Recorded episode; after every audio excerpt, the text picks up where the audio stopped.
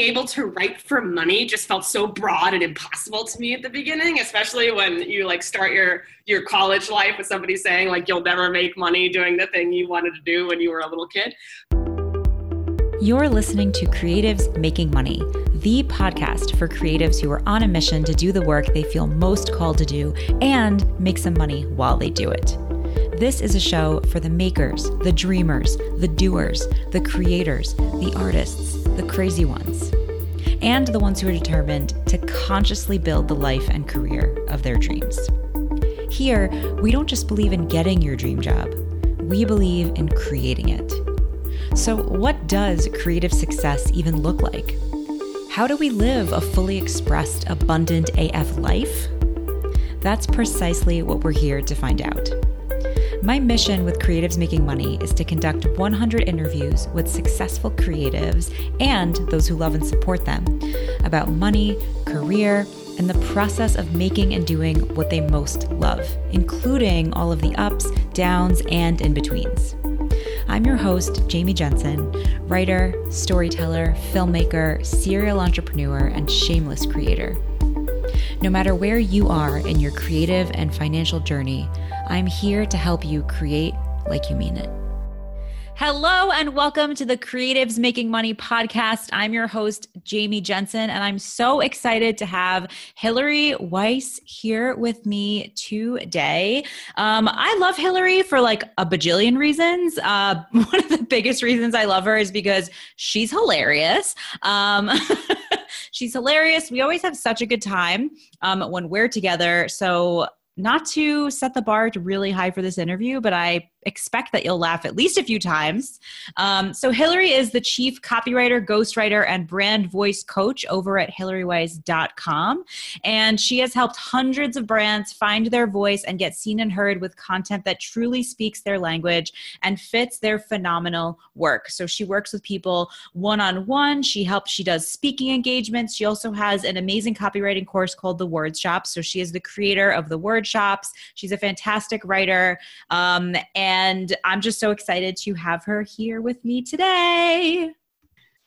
Yay! I'm so excited to be here. Thank you so much for having me, Jamie. I'm so pumped. You don't even know. I've been counting down the days to this interview. Oh, you're so funny. it's not so that. That wasn't even a joke. We haven't even started on the jokes yet. But no, I I love everything that you do, and I'm so excited for this podcast. I think it's so important.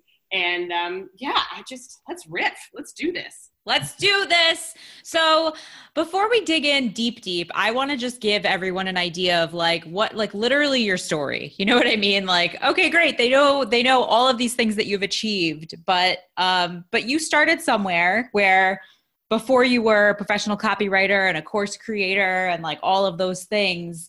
Um, you know, basically, I'm asking for the story of how did you become, you know, a professional creative? Absolutely, and my origin story, no problem. Um, yeah, I, let's do that. hell yeah! Uh, once upon a time, uh, when I was but a wee baby uh, in actually university, I got my start in business quite early. I started my business at 22, but there was a little bit of lead up to that. So uh, I'll actually begin way at the beginning, where when I was uh, but a wee baby writer, an extra wee baby writer, um, I have been writing since I could hold a pen, and I really, really wanted to be a journalist growing up. Like I did the nerd camp thing. I did uh, internships. I was features editor of my school paper. I really wanted to write. So I did an internship at my local paper my senior year of high school. I know we're going way back here. Um, my senior year of high school, and my boss pulled me into his office one day, taking me away from the work I was doing at the paper, which was like intern work, you know, writing obituaries and birth announcements, but it was still the coolest thing ever because my words were in print. Um, so I would love to see some of the obituaries you've written in, the, in, your previous life. Is that oh dark? It's dark. No, I don't even know how to find them at this stage. But yeah, I was just like editing what people sent in and stuff. But I just remember like I would like tear open the obituary section when it came out because I was just so excited to see my own words in print. Um, it's the little things in this life and this career path of ours but a hundred. So he pulled you into his office. Sorry, his I, office. I had to I had to highlight that detail. yes, that's how I got my start at obituaries. We begin at the bottom and we work our way up. I so he pulled me into his office and he was like, "Okay, so I, what do you want to major in in university next year?" And I was like, "I want to be a journalist. I want to write and change the world." And, and this was 2007. So he sat me down and he said something to the effect of journalism is dying, print journalism and newspapers. So I don't suggest that you major in journalism. Uh, public relations is where all the money is, and you'll still get to write and you get to make lots of money marketing. My wife is in marketing and she makes bank, and the traditional papers are dying, but you can always write, you can always contribute, and always have a voice, but definitely go where the money is. So, being the 18 uh, year old that I was, I could have said no, but I actually listened. So, I ended up majoring in public relations in college. And uh, it was really unfortunate because I did a bunch of internships and I did a, in a bunch of different industries. I worked in fashion, I worked with PADI, the scuba company. I worked in nonprofits. I did a little bit of this, a little bit of that, trying to find something that I liked in that sphere, and it just wasn't clicking. It really wasn't clicking. So I was towards the end of my senior year of college, and I was uh, interning at my university's media relations office. And a friend sends me a link to a website and it turns out to be the website of Alexandra Franzen, who is a really, really wonderful copywriter and was like the OG superstar copywriter in the industry. And she said, there was one line in the email that said, you could totally do this. And I clicked to her website. I didn't even know what copywriting was, but I was blown away. I devoured everything. Uh, every single thing I could see, I could read of hers. I was stalking her on Twitter. She was still on social media. I read every blog post, and like for four months, I was just following everything she did because this this was writing involved, but there was she was clearly making money. There was a marketing piece of it, so my PR background was relevant. I was blown away, and she's fabulously creative and so unique, and it was awesome to see somebody really bring so much vibe and just color to the table because i don't know if you anyone's familiar with the pr world listening to this but if you've ever tried to write a press release and had to send it for proofing to the head of a PR company, they literally have to take every single descriptive piece of language, every adjective out of the release. So it was very much about, at the time, about shrinking my style when all I wanted to do was just be crazy, disco, technicolor, rainbow, everything. So I ended up reaching, working up the courage to reach out to her on Twitter. And I believe I asked her verbatim, Do you need a minion to do your bidding? And the answer was yes, unfortunately. I ended up doing transcription services for her strategy sessions, which is really kind of how I learned the ropes. And I'm sure it wasn't very intentional to teach me the ropes of the industry by listening in on her work, but it really did the job because for every, I don't know if you've ever done transcript work, but it is soul sucking. Just because for every hour of audio, there's two hours of transcription. So I started doing that, but it forced me to really absorb what I was hearing. And I heard her strategy sessions, then I heard the editing sessions. They was, these were about four to six hour sessions in total. And so I was able to see the work live shortly thereafter. So it really taught me kind of what goes into the world of copy. Uh, at the time, I was still working at a PR firm. I had graduated and was working for free for three months, and then for the princely sum of $8 an hour. And I decided that I the really, princely really sum. go yeah oh my god it's like so glad i went to a four-year university to uh, you know make eight bucks an hour but i ended up losing that job as you might expect because i just wasn't that enthused. But i was still doing transcriptions for alex and i was so curious about that world she gave me the greatest gift which ended up being my first client. So i started working with her for free for six months and around the time i lost my job I was skilled enough that I was able to take on some paying clients, paying for very little money, mind you. And I started really getting my feet wet in the world of copywriting. I started picking up referrals and I partnered with a graphic designer at the time and we created a brand called Youngblood Sorcery. God rest in peace that name. It was an amazing name for two 22 year olds running a business. And everything kind of picked up from there. So I started writing, I got my start in the B School universe which is life coaches and creatives and everyone who's sort of been through the B School program, which was a really wonderful place. It still is for creative professionals to get their names passed around, but particularly then because it was so small and vocal. And through that, I was able to build up a kind of a referrals list. So I was working project to project, and then I started working intensive style with clients over one, three, and five days for a couple of years, one client at a time, which got a bunch of people in the door. And then I finally switched to my my retainer model and my course and yeah just putting one foot in front of the other and i have the business you see today.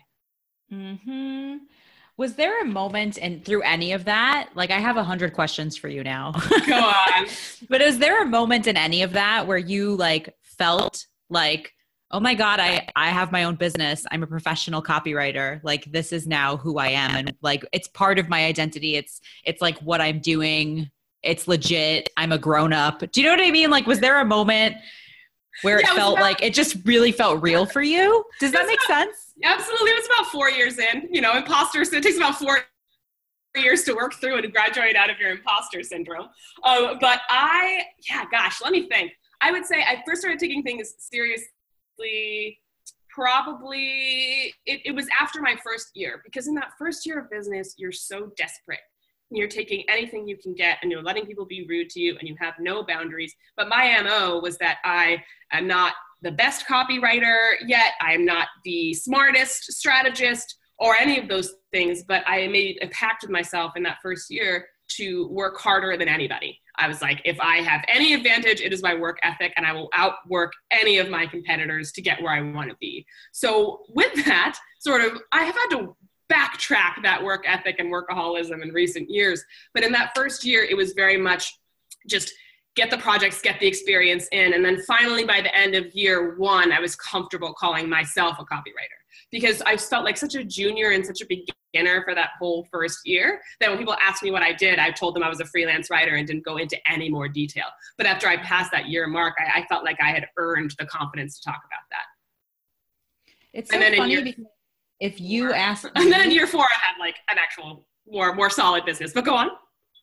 If you asked you, I was just gonna say it's so funny because if you asked me like what you're like, you were saying that your distinguishing thing. You're like, I might not be the best or the this or the that, but I'm willing to work harder than anything else. And I just find that so funny because to me, that's not remotely like your special sauce or what makes you you or what makes you appealing. Like yeah. it's not like even a little bit that. So that I find that interesting. I just find that interesting. Well, please, please that continue. Was a starting point, you know. I think, yeah, I was. It was a starting point because I I am so I've got that that Protestant work ethic drilled into me where like you don't take anything you haven't earned. So there's a bunch I think any every creative has a series of tiers or or checkpoints or KPIs the saying goes that they want to reach before they can call themselves certain things or do certain things. And some people stack way too many of those ahead of themselves so they never get started or never have the confidence. But for me, that like being able to outwork anyone for the first year was just the engine that kept me going because it kept me realistic because I didn't want to oversell myself. I was shy about charging more. I was struggling to believe that I could do this. And a year in, I was like, okay, I've got it. And nowadays, I am really vocal about that part of the journey. And I think I, I have three really key values for my brand, which is radical honesty and transparency, positivity and encouragement, and also this like humor because it really is this crazy journey of entrepreneurship especially as a creative. You have to take so many knocks but you and you have to pass so many milestones and it's just this grand adventure. Because i know i remember being so envious of you the first time i met you because i think you were in like year one or two or something and we were having gosh we were having like cocktails in the east village in that that punch place do you remember? Yeah it was that it's like the cuban place. I can't yeah. remember right now. Oh, it's so good. And you were just like, yeah, so I'm in like year two and I've already got a bunch of junior writers and I kind of run an agency now and this, this, and that. And I just remember being, oh my God, I do not have the courage to do any of this. This girl is so cool. I hope she likes me. So it was just very, um, I think everyone kind of approaches this differently, but I was also so young that like work ethic was my, my, my reason to sort of overcome mm-hmm. this fear that I was too young, that I didn't belong. So just starting with the work ethic worked, and now there's a lot more to it than that, fortunately. Mm-hmm. I love that you. Well, the Protestant work ethic thing is something I definitely want to touch on, but I think there's a lot of. I think a lot of people can like resonate with that and can identify with that and like know know like our, are kind of feel that too. Um, just to backtrack for a second you said kpis so i just want to define that for anyone who listening who d- isn't deep into the space of entrepreneurship as we are that like a kpi is a key performance indicator. So it would be some kind of external metric or way of measuring like how you're doing in in any specific area right? So um, I'm curious if you had like specific benchmarks or like goals or things that you were like aiming for that for you were how you were assessing how you were doing. Absolutely. and it was so actually confusing because I did some stuff kind of backwards. So in my first year, Alex Franzen was working with some heavyweights in the industry. And so in that first year, I'm like a 22 year old sitting in her like sweaty Miami apartment and like her underpants, just on a half broken laptop, just trying to make things work. And I got sent like a really, really big client within like the first three to six months that I was in business and doing this. And I totally screwed it up so after that, you know, you think that it's those big clients that are the KPIs and the performance indicators and that that's the big milestone. But in reality, for me, it just became those points that I felt like I had mastered something. Like when did I feel like I had mastered or could do a sales page in my sleep? How about an about page? Like when was there a point where I realized that I could do a website in three days or less? And that was a huge part of my intensives because it taught me how to do things really fast and really well because it was only working with one person at a time and it really forced me to kind of put the pedal to the metal with my deliverables but i think a big one for me was was the shift in my business to figure out what kind of business I want to run. Because when you're starting out, you're just very hand to mouth and you're reacting and you're just making sure you can pay the bills and keep the lights on. And for me, that was started with hourly work and then it moved into project work. And then when I made the switch to my intensives, I think that was a big moment for me because it felt like I was actually running a business, that I could create packages with intention and have people coming to me and have a clear beginning, middle, and end to the work. Because I think also when you're starting out, you don't really have like an onboarding process or an offboarding, and your systems are all kind of facact. So that's the first moment when I felt like, okay, I have a real business. And then gradually realizing that intensive style had me working six to seven days a week was one thing. But I, when I moved into retainer, the retainer style in I think like 2016, I worked mostly with clients via retainer. That was another big moment because that you get to the point in business where you think, especially with money, where first you just want to survive Second, you realize that you can make a little bit more than you were making and you can work with clients in the way that you want. And then you get to that stage where you kind of look back and say, okay, this style of working isn't really good for me. I'm super stressed out all the time and working constantly. What can I create with intention that feels sustainable? And that that was definitely, I think, the crowning moment for me, feeling like a quote real business owner, was getting to that stage where I said, okay, this is how I want to work because this is what feels good for me and this is what's going to make the most sense and make me the most money. So that was definitely a huge turning point and what i would consider my biggest kpi to date aside from putting out my course. Awesome. I'm curious to know like just because you knew you wanted to to write always you know how close yeah. you how close your like working life and relationship with work and career you know now feels like you know your dream version. You know how close do you think you are to like this was the dream and like this is what i'm doing? Absolutely. You know i think it was just the the idea of being able to write for money just felt so broad and impossible to me at the beginning especially when you like start your your college life with somebody saying like you'll never make money doing the thing you wanted to do when you were a little kid. But i think now i'm i'm getting closer and closer to my dream business. But I think what we need to realize as creative professionals as well is that our needs are constantly changing. What we consider sustainable is constantly changing. And so I'm always trying to kind of shape my business to that, despite myself sometimes, because when I, I, tend to work a little too hard and learn to walk that back. So what's been big for me this year, because last year when I released my course, I, it was just like this wildly huge project and I had like 10 creatives designing the thing and I ran like two betas and I did this whole launch for it. And then I was totally flattened. I ended up sleepwalking for the first time in my life and all of that. So towards the end of last year, I, Yes. I mean, I uh-huh. remember that you were burnt out. I remember that you wrote this long post about being like you went yeah. to an event to speak and it was like coming home from that event that you were like, I'm a pancake.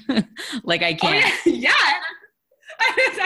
Total, I'm laughing about this now because it's funny, but I had this total meltdown on this like tiny airline in between Phoenix and St. Paul before I caught my connection to JFK.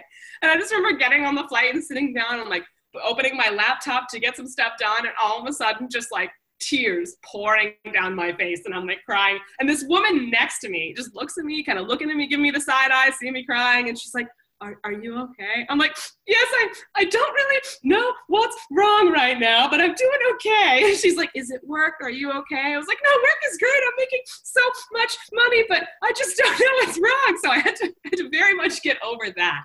Um, but I burnt how out. Did, and how did you get over that? How, well, let me tell you. Uh, first of all, I ended up uh, really taking a step back from taking on additional clients for a while. I, and I really prioritized health because when you're getting started, especially when you're younger, you it's it's like people are like, yeah, you need to maintain your health as an entrepreneur. You can't burn out, and burnout is kind of before it happens to you is kind of this like mystical thing. It's what people what happens to people who are not you. It is what happens to people who aren't as strong as you or don't work hard as hard as you until it happens, and you realize oh man, this is very real. So for me, it really came down to prioritizing my health. So I started working with actually a wellness coach and a personal trainer, which has been totally transformative for me. And I thought that we were working together and that I would just get like a bunch of exercises and some meal plans, and then I'd lose 30 pounds and feel great and move on with my life. But that was, was actually not the case. Thank goodness. We spent the whole month un- unpacking laughing, my relationship. I'm laughing because I feel like that's an expectation that we can all relate to, and it's funny. So, so you spent. Absolutely. Sorry, I'm not trying to cut you off. I just want to. Well, under- thanks. I want to underline these lessons because there's so much awesome stuff you're sharing. Um, and it's just so true. It's so much truth. Thank you for being a truth teller. So, so you didn't just take on a meal plan and get some exercises and lose 30 pounds and move on. Something else happened. well, I've tried to do that for years and years because I am like, my relationship to fitness is just super weird. I'll, I'll touch on this real quick before I move on. Where basically, like, I have so many 30, 60, and 90 day fitness programs on my laptop, it would make you laugh. Like, and meal plans that you like download from the internet from that girl with a great ass on Instagram and just think that that's going to solve your problem. But I had never like followed through on any of them all the way. Like I get a 90 day program and make it five weeks and fall right off the wagon, gain back the weight that I'd lost because like work would happen and stuff. And then get and wait for three more months until I gained all the weight back and kicked my own ass to get back in the gym again. Um, but I wanted to break that cycle because I think again, entrepreneurship is this really this battleground of personal development in so many ways because you're really forced to look at your patterns, you're forced to look at your boundaries, you're forced to look at the way you relate to other people and connect with other people. And that can be very confronting and it's really easy to push it all down. But when I started working with Elaine, my coach, she really sat me down and was like, let's talk about your relationship to stress. Let's talk about your relationship to achievement. And my, my brain was like, uh, are you sure you want to go into this right now? now because stress and I are like peanut butter and jelly. Art achievement and I are like peanut butter and jelly. And it's so interesting because we, what we discovered as we were sort of working, try, digging down to the bottom of it, because it really is all connected, right? I'm sure you've experienced this in your own life. Like once you get serious about personal work or, or wellness, you realize how closely it's tied into everything that you do in your business. And I think that was a big thing for me. So we started, she, she asked me, how is it serving you when you do a 30 60 90 day program and get really upset and, and disappointed in yourself and then take three months off and whoop your ass to get back to the gym again? She's like how is it serving you? And there was this long silence where i just stared at her confused. And i said it's, it's not. And she explained i have a theory that the only this is the, the way it's serving you is because that moment, that like anger at yourself, that feeling like you're not good enough, is what's driving you back into the gym. That's where you're getting your motivation from. And I mm-hmm. realized that so much of that was happening in my business, where so much of what I was doing and kind of creating in terms of going the extra mile for clients and working so late and doing double time and all of this stuff was because I felt that if I didn't, I had no value. That if I wasn't working as hard as I possibly could, I was lazy. Like that was my that was my KPI. Like if I wasn't super stressed, was I even working? That was just a mm-hmm. huge and that was a huge realization moment for me and definitely something that I I've walked back in my business and it's a choice I have to make every day because it's a natural state for me to be working so hard and feeling stressed out and be comfortable in that zone because it feels familiar and it feels like I'm productive but there's a whole world out there and one of my, oh, my other coach, Erica, pointed out, she was like, stress and pain and complaining does not equal money. Nope. And I was like, oh, are you sure? uh, uh, really? Oh, okay. And that's why I joke about the Protestant work ethic. That's not, uh, that's a saying I stole from um, a colleague of mine, but she, Sarah von Bargen, who's another fabulous former copywriter. But yeah, it's, I think we get into that zone that we have to work so hard for every penny that we earn, or else we're just takers. Something we have to undo. So, anyway, that's the story of how I started recovering from burnout. Thank you for listening to that diatribe. Well, it's I mean, I I love that story because I think that it again, it's like it's so relatable and to be honest with you, the how is it serving you question is one of my favorite questions to ask. Like whether you're asking it of yourself or you're positioning it like to others in your life because I also believe that we don't do things that don't serve us. So if we're choosing something, we're choosing it because it's doing something for us or there's like a reason we're addicted to it that yeah. we need to dig into and like figure out even if it's on a subconscious level it's like okay but why yeah but like why are you doing that because you don't it's a choice and like you certainly could choose to do things differently right yeah absolutely but I think there's no, and there's so few examples, I think, in our culture, especially in like Western culture, of people who have sustainable businesses and who have good work ethics, but aren't in the office from 6 a.m. to 10 p.m. every day. That is mm-hmm. sort of the, the culture and the vision of success that we tend to worship. Like, I think even that was like one of some, I had a friend who was, uh, who's no longer a friend who was supporting Donald Trump in the last election and was like, yeah, but he's such a hard worker. He gets up at 4 a.m. every day and just like works around the clock. And it's just like, that is a, is that really a selling point of a person that you want running the country? Like somebody who is so depleted all the time? You know, somebody who only gets four hours of sleep. Like, is that really what we want? It was just, it's such an interesting, it's such an interesting point because again, you don't hear stories of like, this entrepreneur built a sustainable business and still is able to spend time with their family and like fuel themselves properly and all that. We're obsessed with the story of like this person is successful because they worked nonstop, they worked their fingers to the bone, and so that and only for that reason do they deserve what they have. Why do you think that is? Because America is a warlike country. I, no, it's well, it really, it, it, to a point that is true. And I, uh, this is something that I've talked about with my coach.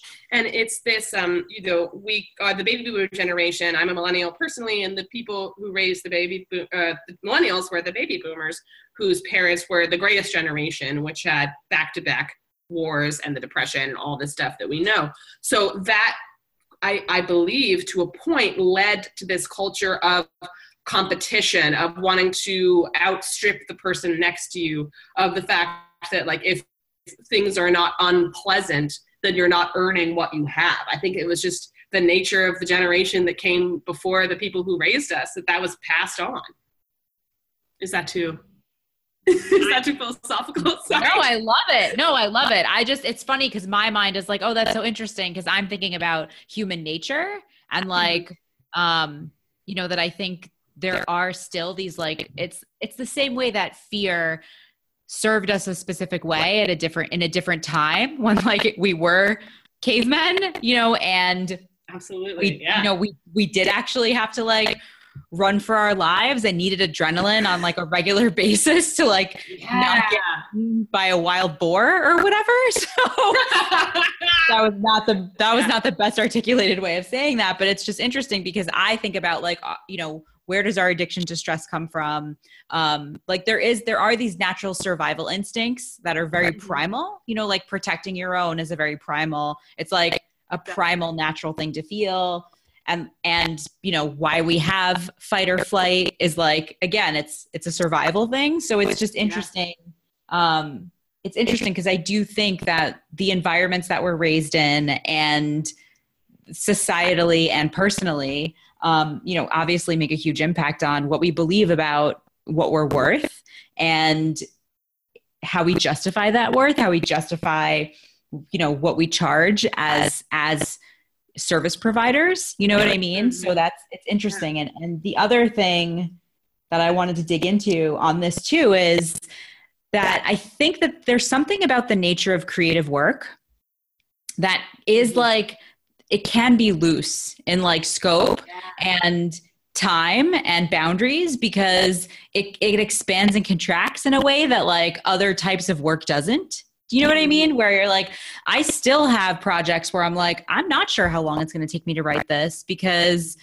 it could take me 10 hours or it could take me an hour. And until I feel done with it or it feels complete, to me, you know, it's almost hard to, to, to figure out like how to fit that into a day or into a package or into like you know a working relationship with with a client who wants support with something you know what i mean and mm-hmm. and i know that there are there are people in creative professions who are working for companies who wouldn't necessarily consider themselves entrepreneurs or that say that they have their own business even if they're working freelance where because it's a project based thing there just are like, well, it just needs to get done by this time. So you're working late. Or like I have friends who are TV writers who are like, well, I'm working on an outline. So I'm going to be here on Sunday and I'm going to be here late tonight because it just needs to get done. And like, this is the time we have to do it. You know, so it's just, mm. I, I just personally find that fascinating where there's this like rule where when there's a deadline, it somehow magically happens in time, but but it sometimes also happens in time at the expense of our health and well-being. I totally agree. And I think the creative's relationship to time is such an interesting thing because I see people run into this issue in a, in a different form around pricing uh, things high that they can do quickly. You know what I mean? So, for example, there was this great, I think Paul Jarvis posted it, or there was an XKCD comic about this where a client gets charged, say, $1,000 for a logo, and the client's like, How long is it going to take you to design this? And the designer says, About an hour. So the client says, Why am I paying $1,000 for you to do an hour of work? And the designer replies, Because you are paying for my years of education and experience, for my portfolio, and for my expertise. And I think so many, um, I think so many creatives are so anxious about pricing anything but hourly because it doesn't feel quote right if they can do something easily and quickly or if it comes naturally to them and that's definitely a hurdle when it comes to pricing that i think a lot of people should do work on getting over because you need to be pricing by value, not necessarily by hour, or else you're going to lose out massively if you have this incredible skill set that you've worked hard to build. Do you feel like that's something that you struggled with in the beginning too? Oh, hell yeah. Are you kidding? Absolutely. I was like shocked anyone was paying me anything. I was I started out like $25 an hour and I was like so afraid to charge people. I did my first service free and then it really really took a lot of work just to tell people now you have to pay me. I'm so sorry. Um, this is i think the first time i heard about people charging by value it sounded so arrogant to me. It sounded like it was a way to just charge whatever the hell you want. But now that i'm seven years into my business it's such a it's such an important thing to understand because owning your your worth and your value uh, which sounds like such trite life coachy terms but it's so true being able to understand and comprehend your own value as a creative is essential in not just your pricing model but in the work that you do and the clients that you choose to attract and the way you show up in the world yeah, it's funny. It's it's so true and it's funny because I have like a very I personally have a very interesting relationship with the like idea of like charging what you're worth because I think that like your worth isn't really measurable. like you can't like you're you know like you're not yeah. worth more because you're charging more or because you make more like it's it's like your value as a human being is so different than like your value as a service provider or as an entrepreneur absolutely as a, you know what i mean it's like those are two totally different absolutely. things and like, i almost think that when we get them too mixed up and intertwined like that's almost where some of our like more of the bullshit comes up you know um yeah absolutely so like absolutely. what i want to clarify yeah go ahead. What What do you want to know? What What do you want to know before I clear? Well, I was gonna ask like what advice you would give to someone who like is like, oh, I'm charging hourly, but I like it would feel so much better to charge my project or charge charge yeah. for like a package that's like the value I'm delivering mm-hmm. instead of just like the time I'm spending. Like I was gonna yeah. ask what your advice would be. Well, I'm so glad because that was actually what I was about to clarify. Psychic you. Um, I personally believe that the way to approach it is when you are pricing a project, when you are like about to write an email sequence, think about it in terms of the revenue and value it's going to generate for the client. And when I say price by value, I don't mean price by personal value. I mean price by the value of what you know you can create. So, for example, let's say you're charging $2,000 for a sales page. $2,000 for a sales page sounds like a lot because it's, especially when you're just starting out, because it's a page on the internet. It's not even a full website, even though it's just as much work. But how you price by value for that is that the client's paying you 2000 so they can make $100,000. You know, a client is paying you $10,000 for an email funnel so they can make a quarter million. That is what I mean by value, by understanding what the work you do means for your client in the long run. And this can be a little more subjective when you're, say, like helping a client develop brand identity or uh, write a blog series or something like that. And yet, it is still it is still uh, quantifiable by their expanded reach, by how many new eyeballs and leads they're going to get in, by how their business can grow with professional support behind them because they look polished. If you work with the right person, they really help you show up as the best version of yourself and the clearest version of yourself to your target market. So it's massively valuable whether you're writing or designing or coding or whatever it may be or strategizing for a $10,000 product or whether you're strat- uh, doing all that for a lead magnet. The value is still there and you have to be able to sort of figure out what that means for your client before you price. That's sort of the way I see it. Think about what the result will be when you create your pricing model. Mm, such good advice. Um, so I'm curious. Yeah, I mean, hello. you kind of know what you're talking about.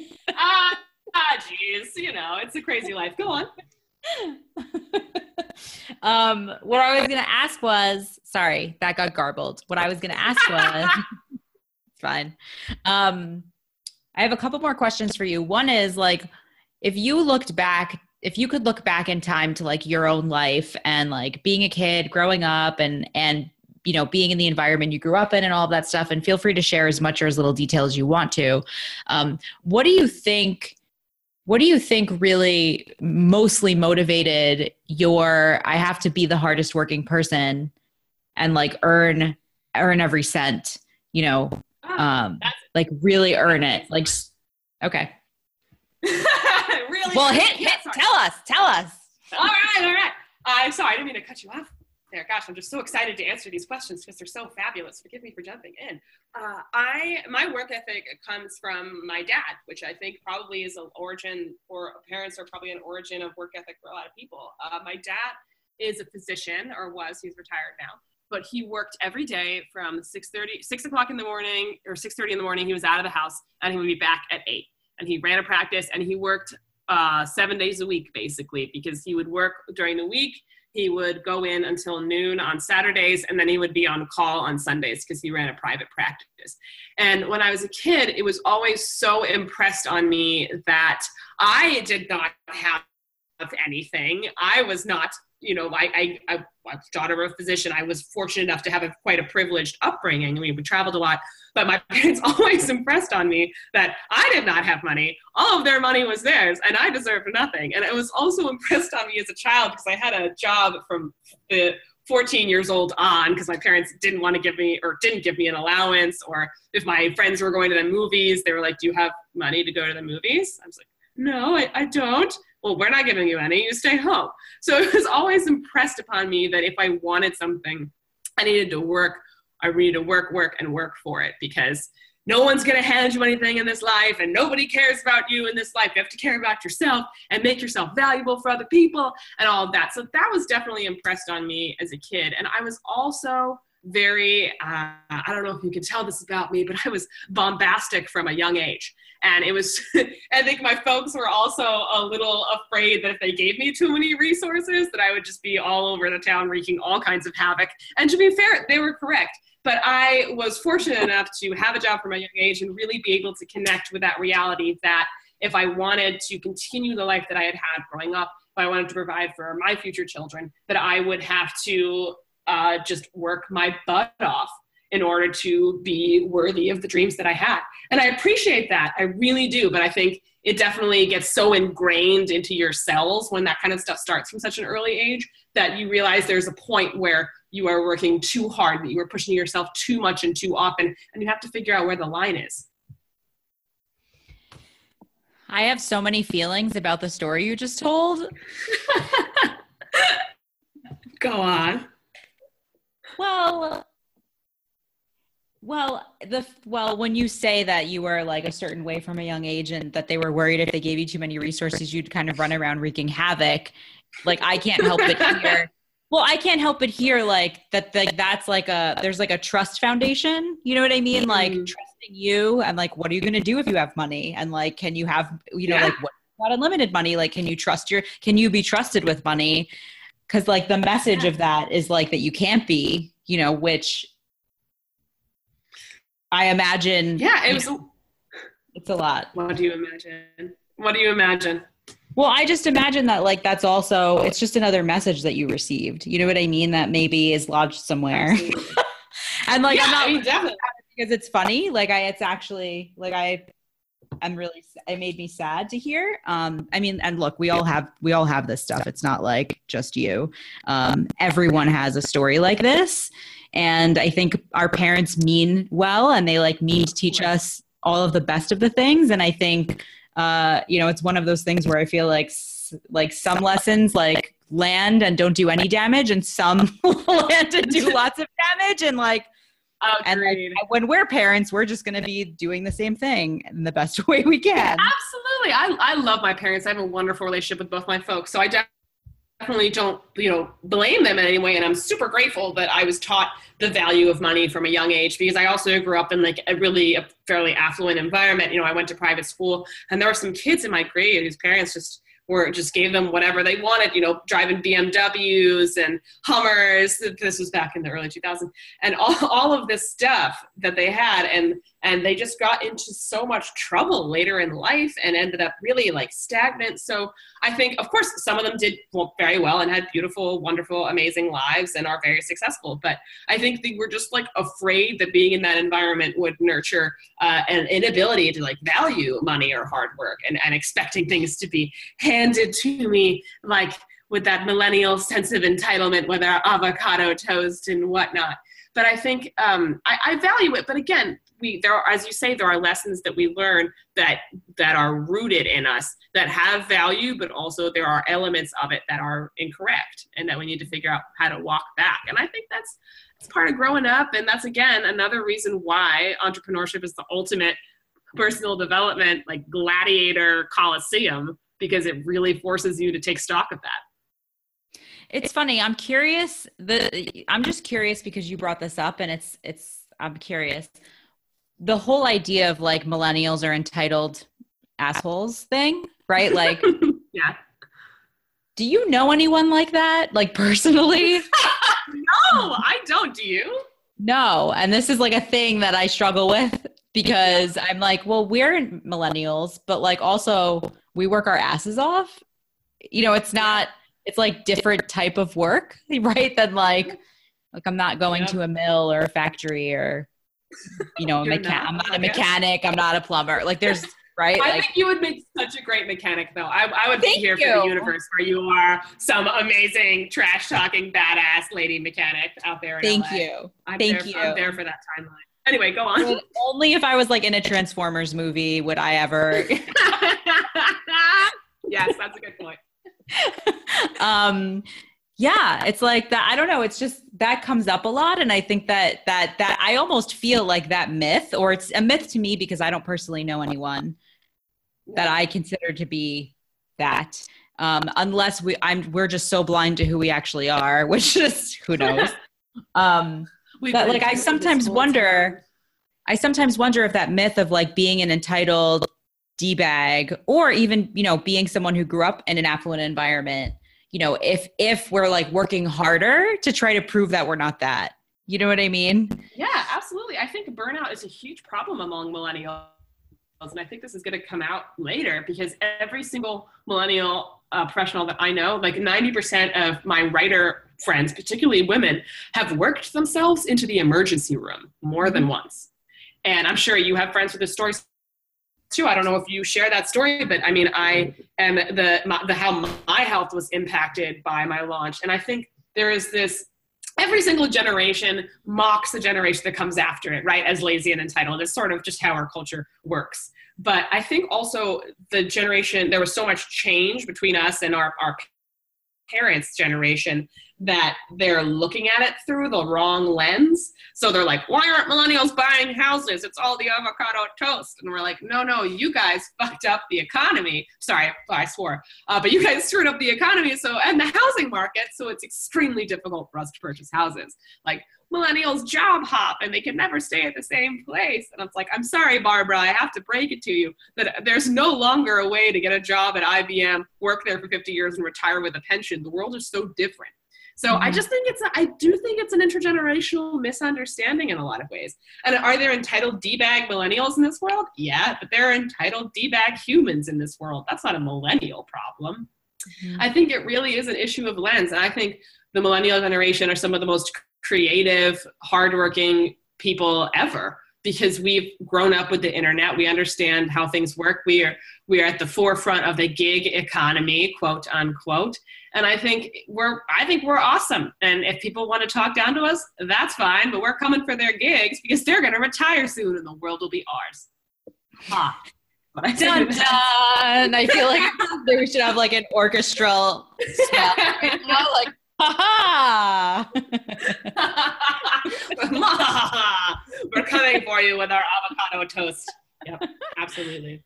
Um, all right, I just have one more question for you, which I ask every I ask this of every guest, so it's not just because I'm trying to put you on the spot. Everybody has to answer this question.